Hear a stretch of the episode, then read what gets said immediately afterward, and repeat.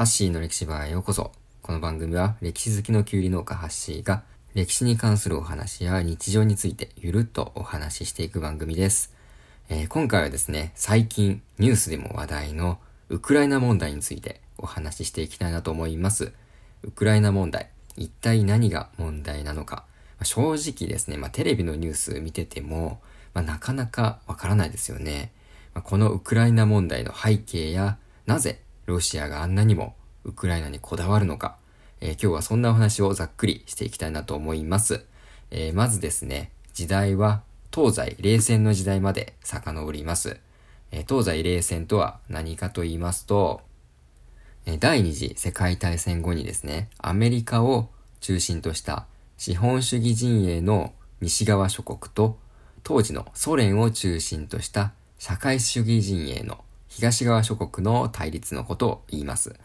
えあの、ベルリンの壁って聞いたことありますよね。まあ、ドイツが、え西ドイツと東ドイツで分かれていたっていうやつですね。まあ、あのようなことがですね、まあ、世界各国で起こっていたんですよ。で、ヨーロッパもですね、西ヨーロッパと東ヨーロッパで分かれていたんですね。で、まあ、東西に分かれていた国々は、まあ、それぞれですね、軍事同盟を結んでいて、まあ、西側諸国は北太平洋条約機構、まあ、通称 NATO ですね。で、東側諸国はですね、ワルシャワ条約機構、通称 WATO っていう軍事同盟を結んでいました。で、今回のウクライナ問題ではですね、この西側諸国の NATO がキーワードになってきます。で、まあ、冷戦が終わってですね、ソ連が崩壊することになって、まあ、今のロシアになるとですね、えそこからあらゆる国々が、まあ、次々と、え独立していくことになります。で、ウクライナもその独立した国の中の一つなんですね。で、まあ、そんな中、え冷戦当時は東側陣営に、えー、ソ連側ですね、についていた国が、まあ、次々とですね、アメリカを中心とした NATO に加盟していきます。で、まあ、この NATO っていうのはですね、まあ、軍事同盟なので、まあ、同盟国内にできた、まあ、基地っていうのは、まあ、アメリカ軍が自由に使えるんですね。まあ、なので、いざとなったら、すぐにアメリカ軍がやってこれる状態になるんです。まあ、ロシアにとって、これはもう危機的状況で、まあ、アメリカの勢力が、まあ、どんどん自分たちに迫ってくる状態なんですね。まあ、そしてまさに、まあ、今回最後の砦となっているのが、えー、話題になっているウクライナなんですね。で、ウクライナはですね、まあ、ロシアの隣に位置する国で、まあ、宗教や民族的に、まあ、ロシアにとって近くてですね、えー、兄弟国みたいな位置づけなんですね、ロシアにとっては。で、その一方で、ウクライナの国境の西側には、もうすでに NATO 加盟国が、まあ、迫ってきてる状態なんですね。まあ、なので、ウクライナ国内でも、まあ、ウクライナ西部の人たちは、まあ、ロシアからの独立志向が強いそうです。まあ、そして、まあ、その人たちを中心にですね、まあ、ウクライナの NATO 加盟の声が出始めてきています。で、まあ、このね、ウクライナが NATO に加入するってことになると、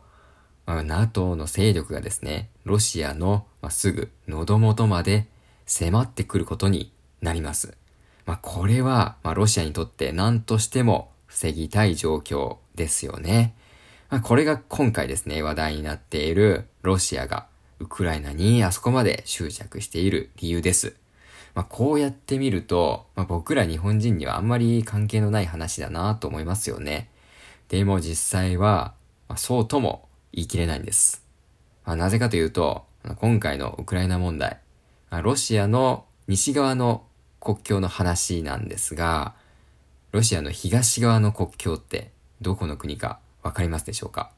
まあ、世界地図を見ていただけるとよくわかると思うんですが、